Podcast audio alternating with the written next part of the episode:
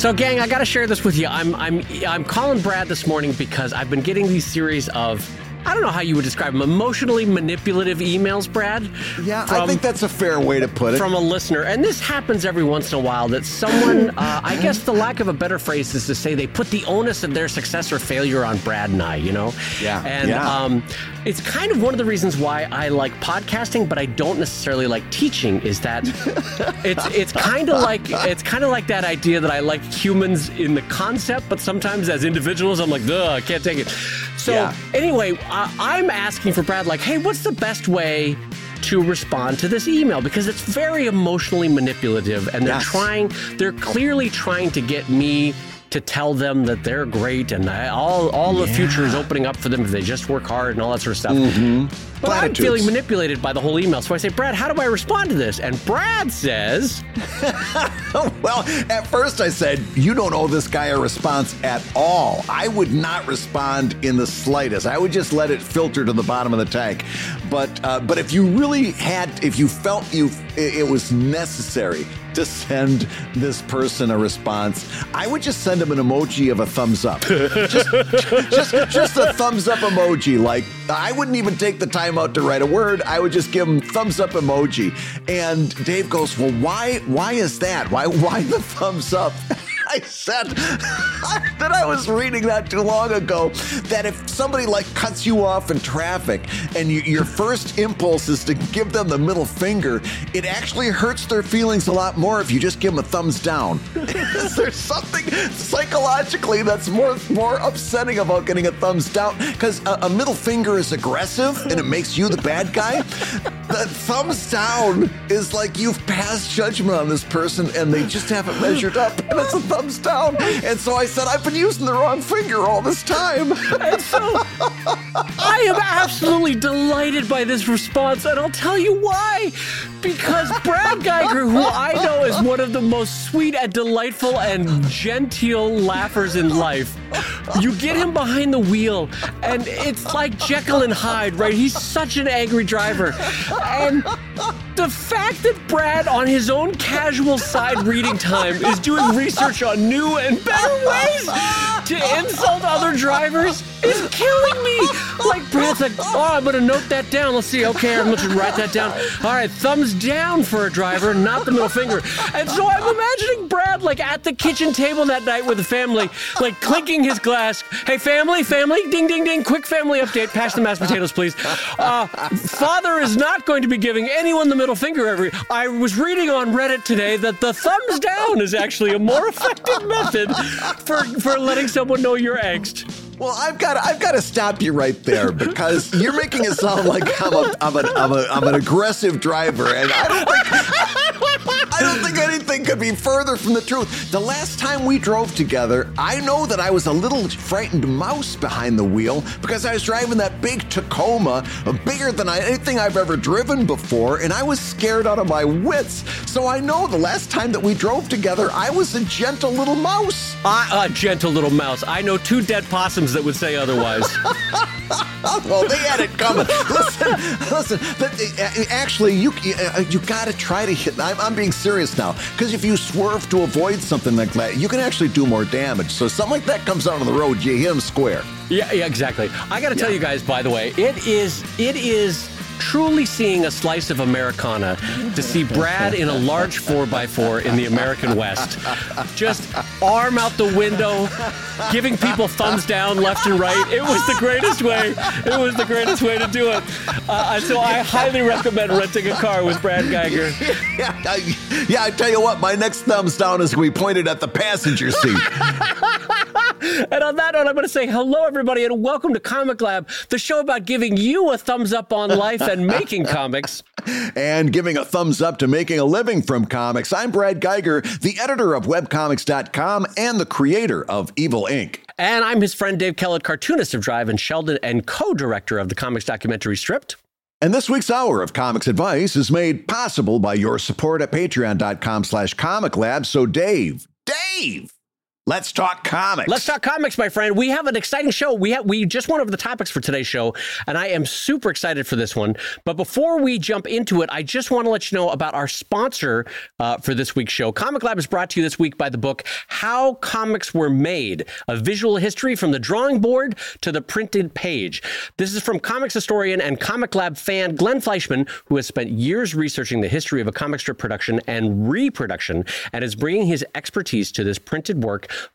full of comics from Yellow Kid through Krazy Kat, Doonesbury Peanuts, and yes, even Dave Kellett's own Drive. I'm going to say Aww. the shining part of the book, probably. I'm going to. I'm just going to say that without without having read it yet. Uh, it will feature never before seen original drawings and printing artifacts such as flongs, the hilarious old-fashioned name for printing molds. The book draws from the museum collections from the Billy Ireland Library and the Charles M. Schulz Library, generous access to the artist's own archives and Glenn's personal collection. Glenn's taking the book to crowdfunding in February. So, using lessons drawing from this very podcast, he's going to be uh, bringing this to uh, crowdfunding this February. You can read more about the book or sign up to get an alert when the campaign launches by going to howcomicsweremade.ink. Yes, that's ink as in what we draw with I N K, howcomicsweremade.ink Inc. And I will give you a personal validation and thumbs up. Glenn's work is always exceptional. Uh, he is a polymath. He writes with such passion and energy and is a huge comics fan and historian and has been diving deep. I know this from personal experience in the last few years in the history of this part of comics, and I cannot recommend this enough. Absolutely. Looking forward to that coming up in February. So, Dave, we've got a question here. Uh, actually, no, we've got a topic that I, uh, I should uh, introduce we we've seen a lot of people asking uh, publicly, is it possible to make a living in comics? And you had a lot of thoughts on that that I am very anxious to hear about uh, because it's another one of those existential questions about what we're actually doing here and and and specifically what we're doing on this show. So let me ask you, is it possible to make a living from comics? Well, yes, and one of the reasons why I think this is worth talking about is because sometimes um, people tend to broadcast an Eeyore reaction towards mm-hmm. a career in comics. And for those not familiar with Eeyore, he's the sort of is he a donkey? I now that I'm he's, a donkey, he's a donkey. Yes. Yeah. He always sort of has the well, nothing's going right. It's very much, you know, oh, I'm Eeyore. Blah, blah, blah. And so part of being able to see and envision your future in comics I think, is knowing that a certain thing is possible. Right. You literally have to see it if you want to be it, you know? And so for mm-hmm. me, going for a career in independent comics, I cannot say enough good things about Jeff Smith because his career to me was a role model that I didn't have to go with publishers.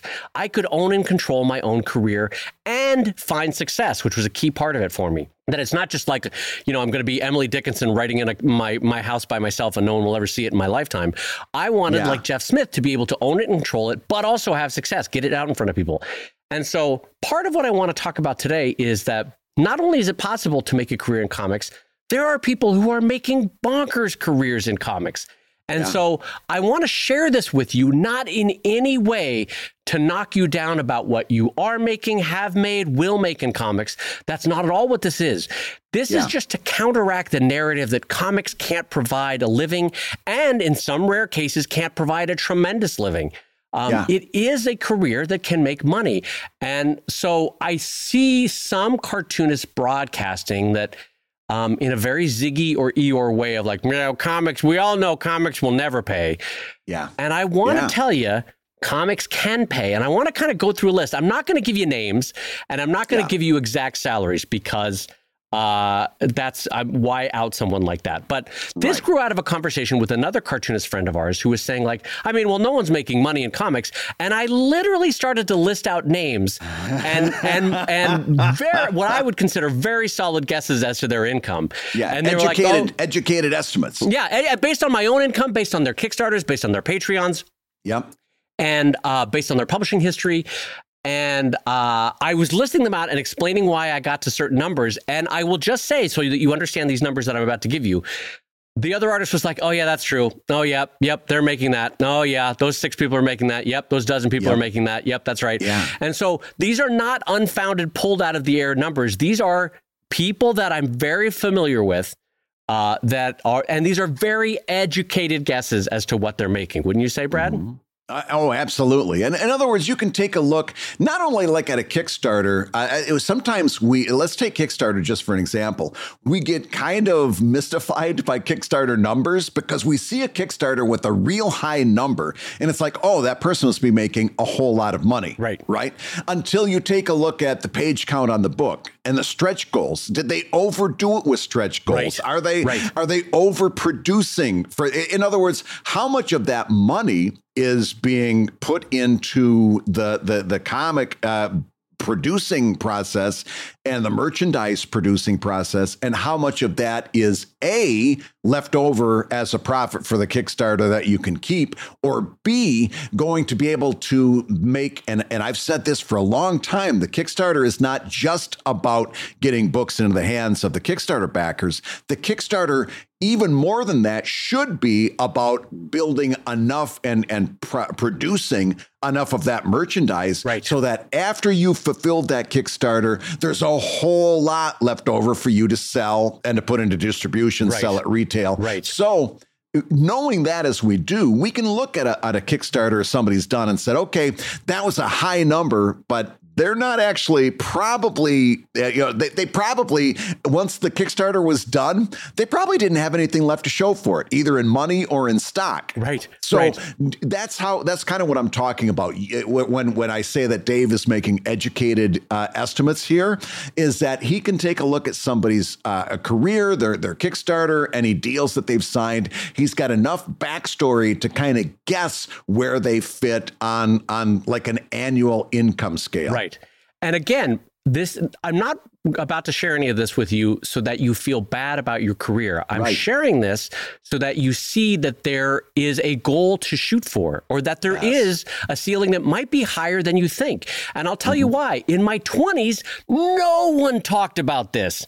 You had right. to you had to beg, borrow and steal to get anyone to give you even the vaguest idea of what they were making and you had mm-hmm. no idea if it was possible to have a, a, a, a you know a poverty income, a middle income income, a high income. You had right. no sense of it. You knew Jim Davis was making money, but you had no yeah. idea what anybody else was making, right? And so uh, I want to talk about that today. And I also, it's a little bit a counter narrative to the polls that happen, Brad, sometimes mm-hmm. when people say, hey, let's do an anonymous poll online and you tell us what you've made. oh, well, yeah. Like, I, I, I, don't know about you, Dave. I see these polls happen from time to time. There was one a year, maybe a year and a half ago that was like, hey, just tell us privately what you're making as an income from your comic. And as somebody who really believes in the in the in the comics community, specifically independent comics making, I immediately clicked the link and got ready to put my number in there. Hovered my mouse over it immediately I thought, what are you doing? Right. Why do you want to participate in this? Uh, I didn't trust that my number would actually be private because I'm a little bit of a tinfoil hat guy, right. I guess. Uh, but but I'm like, I'm not doing this. I'm not participating in this. Yeah. And I call Dave and I go, Did you see that poll? Dave goes, Yeah. I said, Are you going to participate? He says, Are you kidding me? I'm not going to yeah. put my number into that form. Meanwhile, everybody and his brother who makes a buck 98 a year on their comic was flooding to that uh, to that form right. so they could put in their buck 98 the results from that poll were uh, very predictably skewed. But but at the same time, it's like, well, it, it, it, that sends out the message that it's impossible to make money doing comics right. when really people who are doing this as a living let's face it i love you guys. I love i love you so much. I show up to, and do this show week in and week out because i love you. I ain't telling you my numbers. Yeah. I'm not telling you my numbers. There's a lot of things i'll tell you. I tell you a lot of stuff i shouldn't tell you. I'm not telling you my numbers and i'll tell you why. Uh, uh because my number might sound very impressive to me and then you might hear well I thought it would be about twice as much as that. Right. Or I'll tell you my number and you're like, there's no way that guy is worth that much. That's twice as much as I thought that he should right, be making. Right. There, there's a there's a no-win situation to me sharing my numbers with you.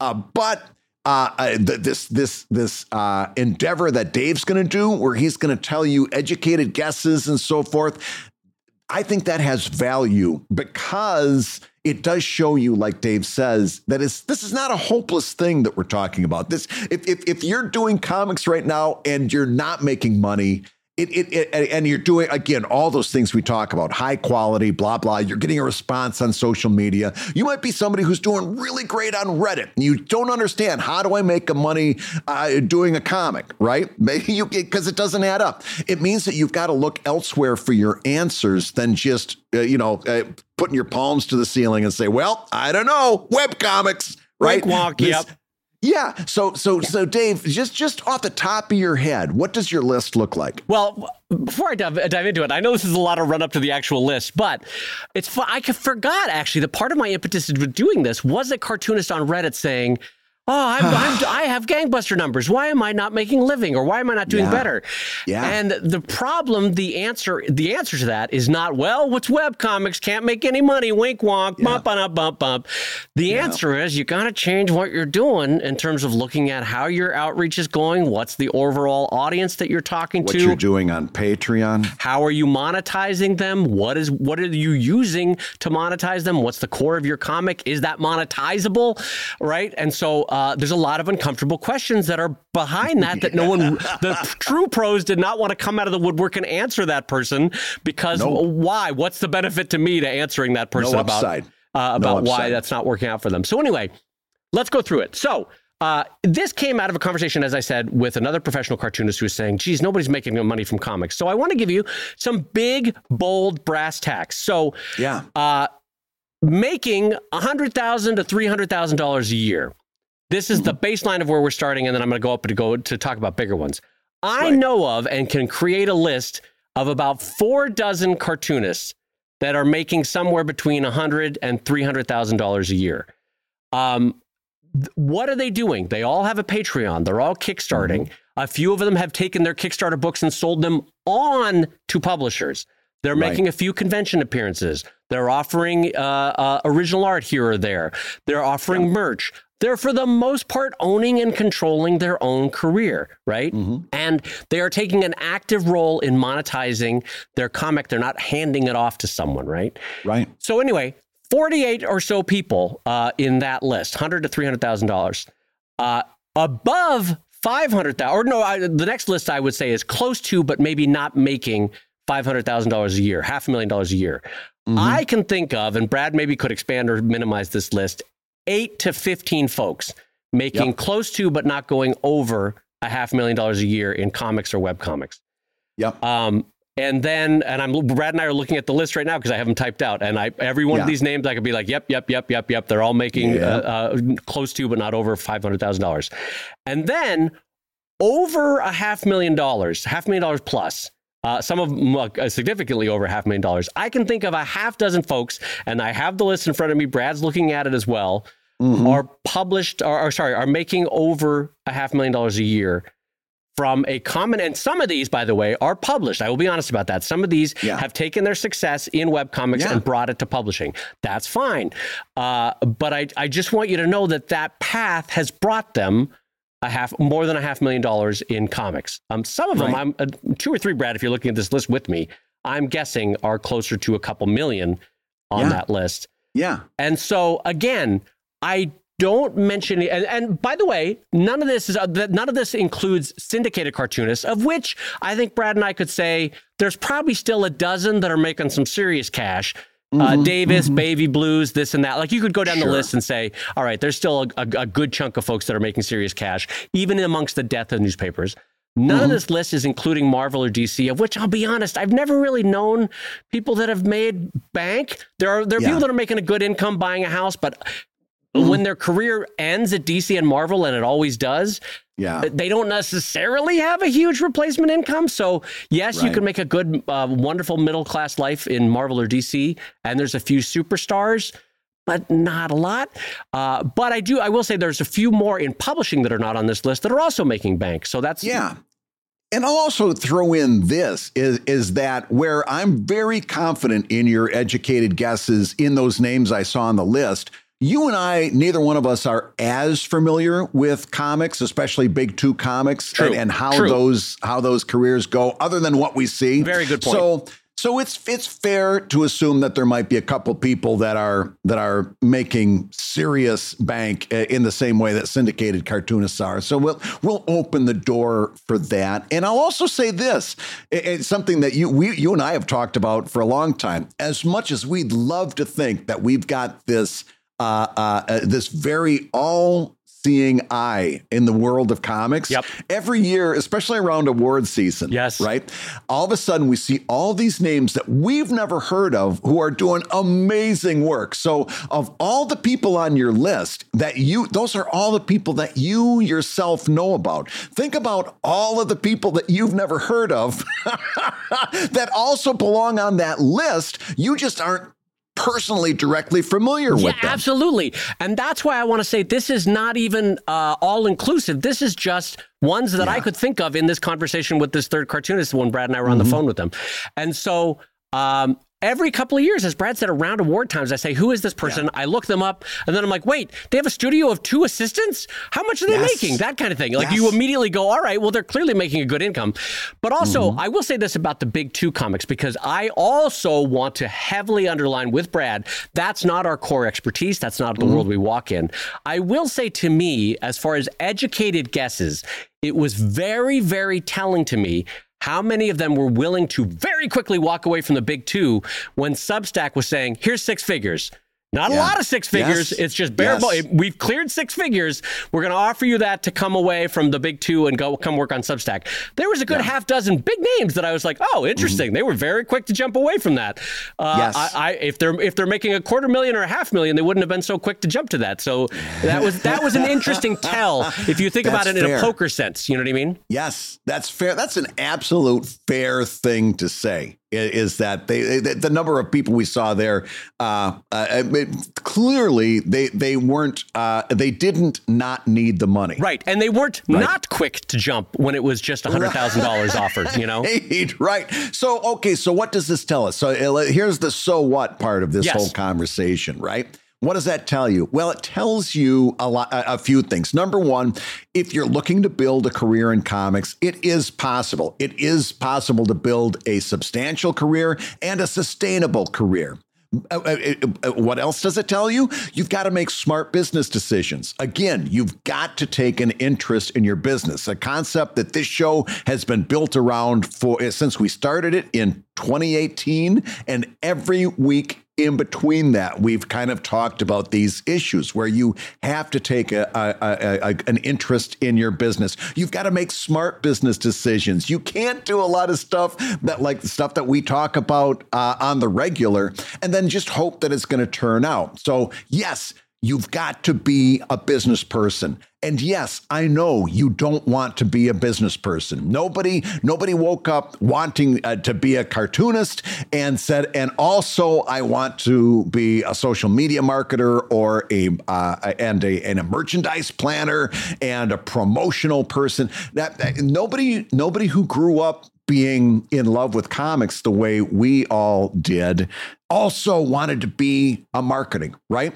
Uh, but that's the reality of the world we're living in. And there's one extra thing that you've got to understand you are not owed a career in comics.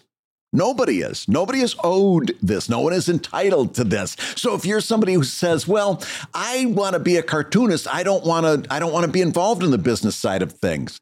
That's only okay if you are at the level that you can hand that stuff off to. Like Raina, I could see Raina saying, Hey, I don't want to be involved in marketing. But Raina's career is at the point where she can hand that stuff off. My career is not like that. Dave's career is not like nope. that. And your career, listening at home, is probably not and like that. Vast and the vast bulk means, of us will not be like that ever, you know?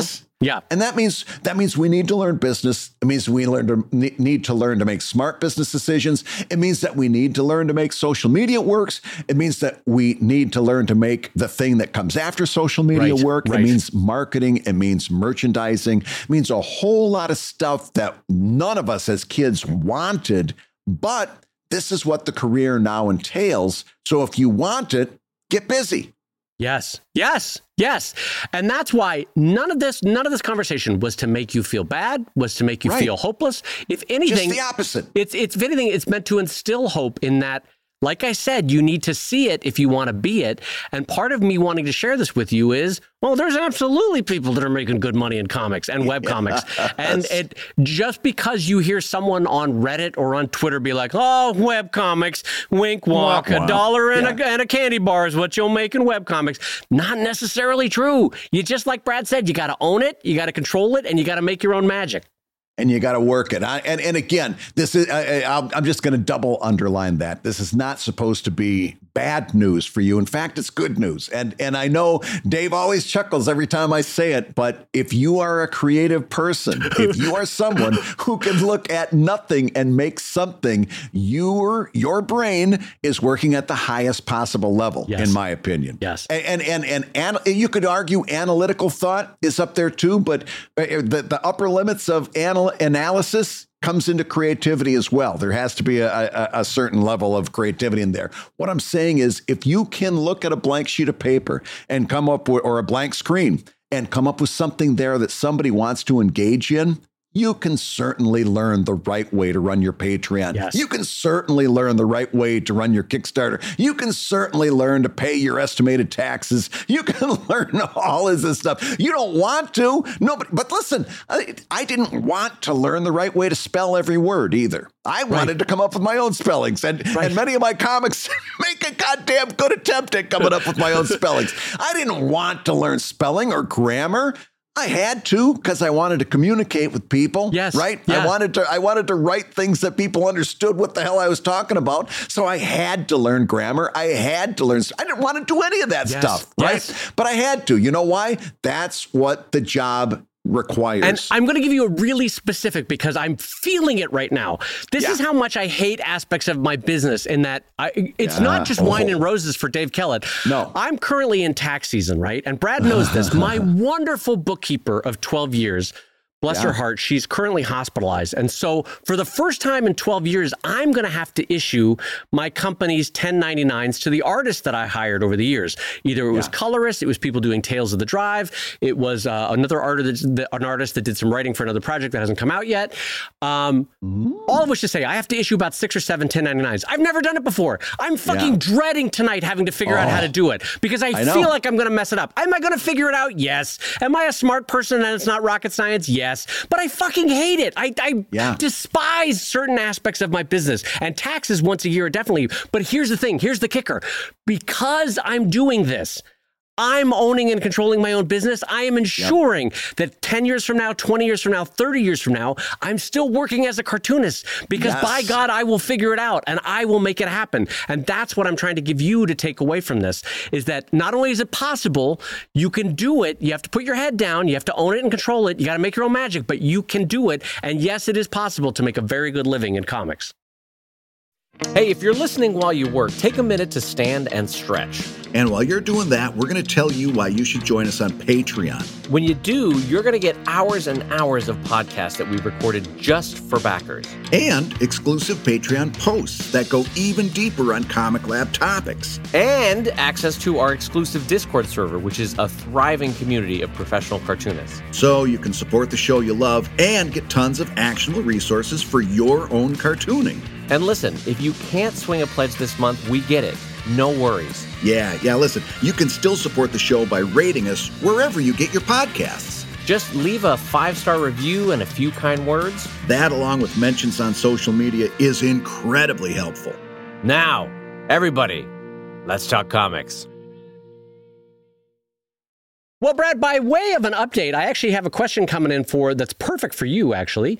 Um, and this is sort of an update from a previous question and previous topic that we had on a show a week back or two on uh, how to write a short story. And this comes in over at patreon.com slash comic lab, which everybody is joining. It's a raucous party Oh. that everyone's joining because we're getting to 500 patrons and everyone is getting uh, drunk and drunker comic lab when we get to 500. So just a reminder, patreon.com slash comic lab. You want to get there. I'm glad you brought that up because I don't think we brought it up last show. But since we started just telling people, hey, we want you as part of our community over on Patreon, uh, we've gotten a lot of people join us. People are really interested in helping us get to 500 so we can do those shows. And uh, I, am telling you, I think we're going to have it by spring at this rate. We are going to be doing Drunk Comic Lab in the nice weather. I, it, it's going to be, we might, I might even be out on the back porch at that point, uh, I, I, I, I think it's going to happen for us soon because people are really, really joining at uh, at a fantastic rate. So thank if you've already joined. Thank you if you're on the fence. This is your uh, opportunity to help us get up to that goal and to get some of the best shows that we've ever done. Our drunk our drunk shows for some reason turned out to be great shows. So uh so help us get there. Patreon.com slash comic lab. And so this question comes in from Comic Lab over on Patreon and it comes in uh and says, Dear Bad and Rave. That's a new one. Bad and Rave. I like that one. That's like our D our morning DJ names, Bad and yeah, Rave. Bad and uh, Rave. Coming so at you. Here's the question. Short form, how do you write a long form comic, Brad? That's the basic yeah. of the question. Here's Here's the long answer or the long question. Hear me out. I've read and listened to plenty about world building, character development, and plot progression, and about paneling, composition, and text layout. But what does the bit in the middle, the process of mm-hmm. actually writing, look like? Mm-hmm. What method do you pros use? Is there a universal process? How much should you script before paneling? I want to have someone read over my first few chapters before I start drawing, but I want it to be coherent. Context I'm currently drafting an adventure manga for my own enjoyment, not for publishing. I've made notes of important plot points and how the story evolves and the characters develop from one to the other. But seven chapters in, I've realized I've just made up my own process of writing. And here's what they write write a script, split the text into a number of pages, break it down into panels, add a description of what I will eventually draw in those panels, and hope that the plan survives putting pencil to paper. So yeah. many thanks from a drizzly London. And this comes in from Steph, by the way. So thank oh. you, Steph, for this answer or this question. Uh, Brad, First of all, I just want to say before I pass it over to you, I think Steph's is a perfectly workable uh, solution on how to write a long form comic. Absolutely, I, I, didn't hear a single thing there that bothers me. Uh, but but it's a great topic that I want to talk about because it dovetails really nicely with something that happened in my storytelling class uh, just a week ago. Uh, I, I, on the first day of class, I give all my students an opportunity to tell me all about themselves, so I know who I'm working with. Right. All the you know the important stuff: their name, how to pronounce their name properly, their pronouns, all of that stuff. And uh, I give them a chance to kind of tell me a little bit about themselves. This one person writes, I'm glad you asked. Uh, they, they, they said, I've been diagnosed with ADHD and it's it's it's basically making me a bad writer because every time I write, my head jumps ahead. To, to, to, to, way ahead of where I'm supposed to be and wants to be up there. I'm, I'm writing chapter one, my head wants to write chapter seven. I, am writing the beginning, my head wants to write the conclusion, right? And and and this person said it's it's it's really keeping me back from being a good writer. And so I'm not saying that Steph has ADHD, by the way, but I am saying that the answer to both of these things are very, very similar. And it comes down to I actually found a William Faulkner quote that uh, addresses this way better than I could. So I'm going to quote Faulkner quote, let the writer take up surgery or bricklaying if they are interested in technique. There is no mechanical way to get the writing done, no shortcut. The young writer would be a fool to follow a theory. Teach yourself by making your own mistakes. People learn only by error. Unquote. Uh, that's Faulkner talking about the creative process. And my advice to you is much the same, right? Uh, in other words, the question is what is the system that the pros use there is no universal system. We're talking about creativity, not uh, and not not uh, cabinet making, right? Right. This is something that is as personal and unique to you as a person as your own brain. And as I told uh, uh, uh my, my my class Monday, without directing it towards any one person, I said your brain is your your creative process, and if your brain wants to hop ahead then hop ahead. Yeah. That's yeah. how your brain is yes. working. Think about it. You're, uh, why would you fight your own brain? You can't. right? Right. And, and, and this whole I should be doing it. I said writers, beginning writers think that we write in alphabetical order A, B, C, D, E, right? The introduction and then the middle and then the conclusion. One, two, three. We write it all in order. Well, writing seldom happens like that. You, you talk to people who write humor, they say a lot of times they write the punchline first and then write the setup. Mm-hmm, mm-hmm. Right? Yeah. We, we don't write in an orderly fashion. None of us do. And what you need to do, what, what my student needs to do, what Steph needs to do, what I need to remind myself, uh, what we all need to do is to work with our own brain to find our own solutions that work. Steph's going to find their own way. Steph's yep. going to figure out what works for Steph, and it's going to be brilliant. If I tried to do it that way, I'd probably fail. You know why? Got a different brain rattling around in my skull yep, than yep, Steph does.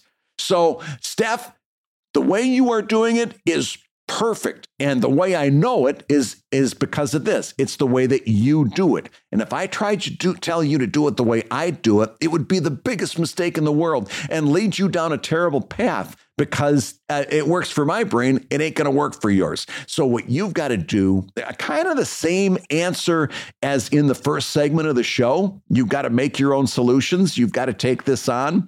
It's kind of the same thing. You've got to figure out what works for you and and and not get too wrapped up. There's some people, and we talk about it all the time. There, there's there's some some good archetypes you can follow. There's some good methods you can follow. Right. There's some things that might lead you to in, in a right direction, and all of those things are good and valid, and that's why we share them. But at the end of the day, you have to find figure out how Steph writes and, th- and that's the only thing that's ever going to matter is you finding a process that works for you. Yeah and that's why that faulkner quote is so good because yeah. unlike bricklaying which has two three four possibilities of how you lay a brick down um, writing can be nigh infinite and only in the process of doing as faulkner was saying do mm-hmm. you come to figure out what works for you. And i will say steph in a way that may make you feel better so I've been writing Drive since was it 2009? So what is that? 15 yeah. years now? 15 years now, and um, I too will have sections of story that are not going to happen for years from now, but are demanding at the back of my brain, like, "Hey, pay attention to me. No, write this down.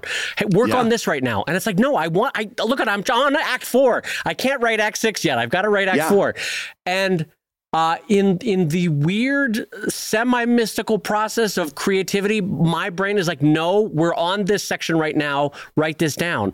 And who knows? Maybe I'm un- undiagnosed ADHD. I uh, but uh, I think it's just a matter of your brain, my brain, sometimes all of our brains have been working on a chunk of the story quietly in the background mm-hmm. while we're asleep, while we're on the tube, while we're while we're taking the bus somewhere, while we're shopping for groceries, and somehow it has put together pieces and it's like listen to me i'm yeah, i'm ready to work this out now. put this down on paper yeah. and it's not always perfect I'll, I'll, write it down and be like oh well that didn't end up being as good as i thought but it's there mm-hmm. for when i when i go to the future and what's nice is i have something to work off of um, so I will say that might not be as unique to you as you think it is. Uh, Brad, does that happen to you where suddenly the story will clamor for you to write something that you're not going to yeah. get to for three years from now?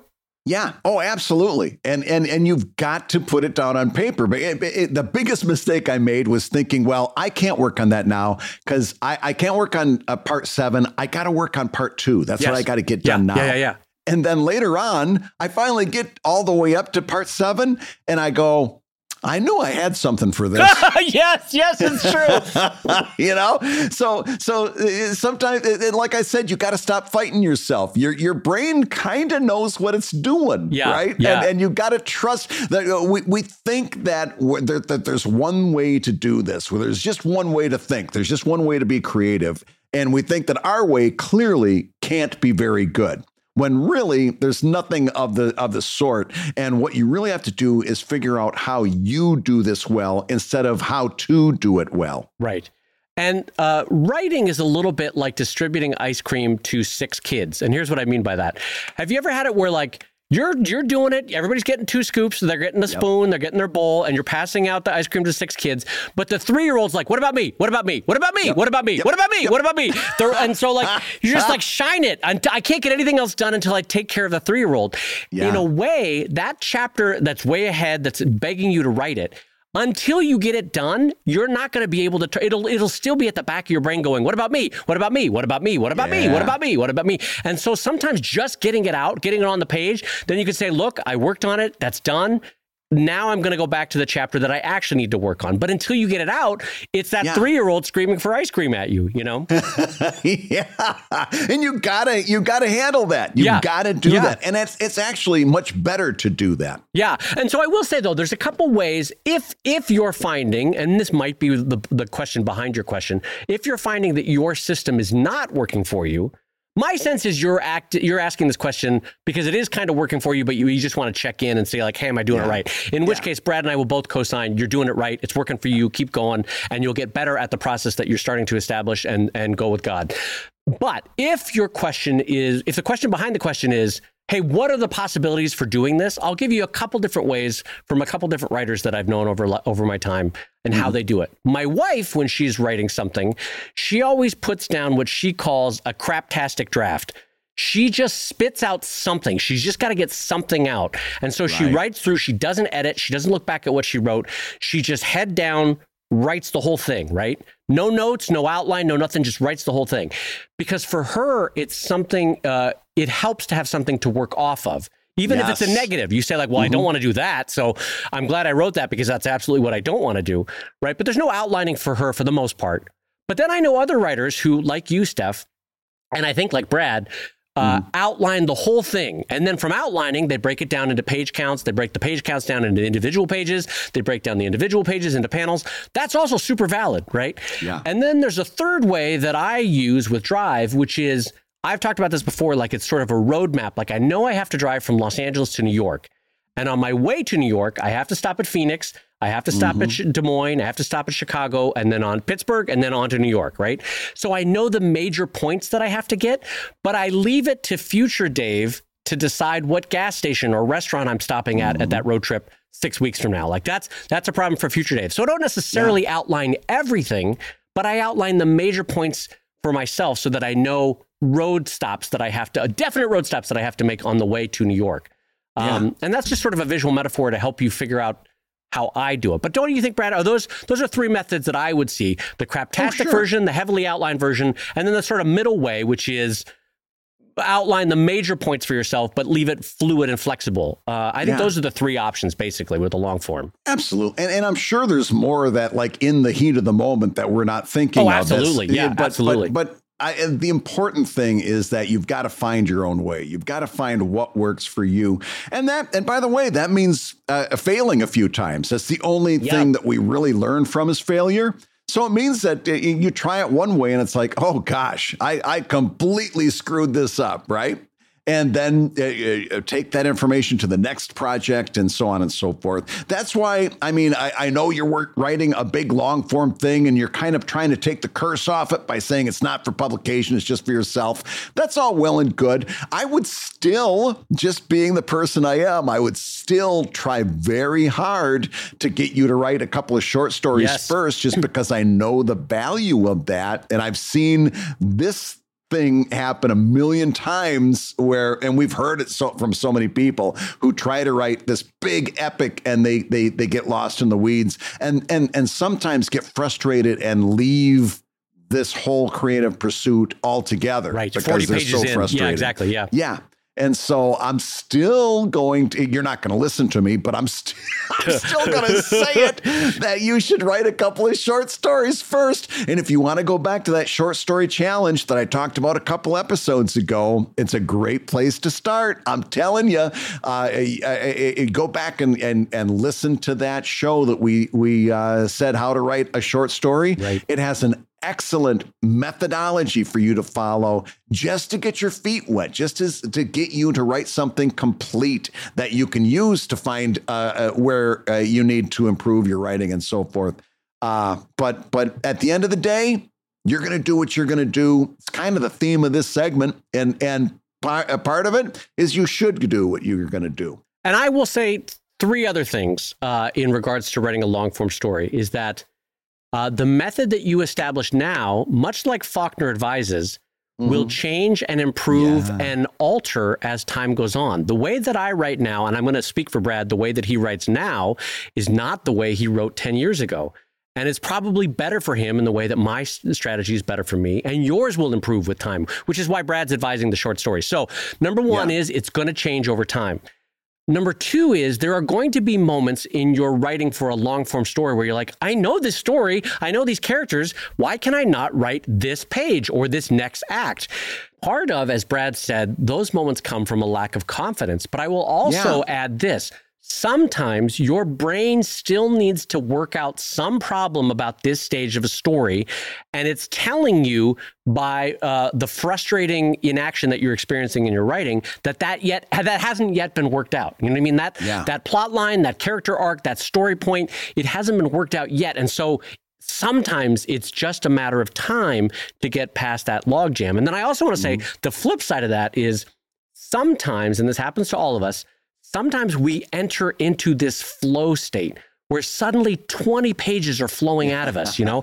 And it, yeah. it feels like a, a, kiss from the divine. You know, mm-hmm. like the. Greeks used to talk about this in terms of writing, in that sometimes you enter this state that's like the platonic ideal of writing. It is, it's almost like you're a vessel. You're just there for it. It's yeah. writing itself, right? That's because in those moments, your brain has worked out all the problems yep. and it's ready for you to write it. And so, my one advice for those states, when the flow state happens and someone calls you to dinner or you've got to go do some errand, mm-hmm. maybe leave it for a minute and just give yourself yeah. 20 more minutes of writing because when those states happen, you got to capitalize them. Uh, yeah. uh, there, uh, most of the time, I, I, it happens midday for me, and I'm I'm there for it. But every once in a while in my life, the flow state will happen when other bits of life are calling. I'm like, I just need 20 more minutes. I need 20 more minutes. I got, I got this, you know. And so capitalize yeah. on them when yeah. they come. I just got to write it out. Yeah, you can see where where where they came up with the uh, idea of muses, people that put yes. ideas in your head, because yes. that's really what it feels like sometimes. And when and and when that, happens, it's great. Uh, and those those moments are few and far between, yes, unfortunately. Yes. But uh, but yeah, I think I think that's something that is definitely worth talking about. So, Dave, we've got another question from a Patreon backer, and this one is is a little bit more nuts and bolts. This comes in from Cosmo, who says, "What size and DPI do you recommend for posting on your personal website?" Of a comic you may print in the future so the quality holds in different mediums. So, what Cosmo is saying is, what uh, you're posting something to your website. How do you post it in size and DPI so that it's going to be good enough for print later on? Well, I will. Uh, I'm, I'm probably going to end up deferring this to my friend Brad Guigar, who technically is just far better at the description and the use of uh, file preparation than I am, given his his decades in newspaper world and in print. But I will say this: your your basic guidepost here is always draw bigger. You can always get smaller, but but bigger is better. So size wise, I tend to draw one and a half to two times physically larger than the comic is going to be reproduced in print. My resolution tends to be uh, of, of, some sort of increment higher than 300 dpi, which is how I'm going to print it. Mm-hmm. Um, and so it's either 400 dpi, 600 dpi, d- d- differing files depending on what I'm doing and how I know or don't know how I'll ever you're going to use it. Um, but that's my guidepost is that it's always bigger because you can always reduce. You can always have Photoshop shrink it down, and and there's a couple different mathematical techniques that it can use to shrink something down you really can't, although AI is getting better, you really can't go bigger. But Brad is about to give us all a better answer, I would think. Yeah, yeah. Cosmo, you're missing something that's really, really important. Your question is How do I post something on the web that's going to be okay to print? And the answer is you don't. In fact, you're making a huge mistake if you're trying to do this. There should be, in my estimation, three files for every comic that you do. Okay. Okay. So follow me on this. If you're a digital artist, definitely three. If you're analog, you could argue two, but uh, uh, catch the headline here three files for every comic that you do. Number one is a master file. That is at high res. And for me, that means 600 DPI or higher when I'm doing the line art, at least. And it's going to have full layers, all my layers. So if at any time, if I need to go back into that, I've got it right. And in a lot of times, and a lot my, of times it's five minutes after you posted it, right? Oh my God, yes. Oh, it happens every time. Every time. Every every time. time. I post something and immediately I get a response on Patreon, yep. and I'm like, oh, I cannot. My I, I I get my little dance going. I'm like, oh, I can't wait. They love what I did. I open it up. Now nah, you got a spelling error. Ah, God damn it. Uh, so yeah. Uh, so first is your high res uh, original master file, and that might be the, the original high res scan. That might be your your Clip Studio or your Photoshop document that you started drawing on. That's your master file, number one. Now you've got the finished art.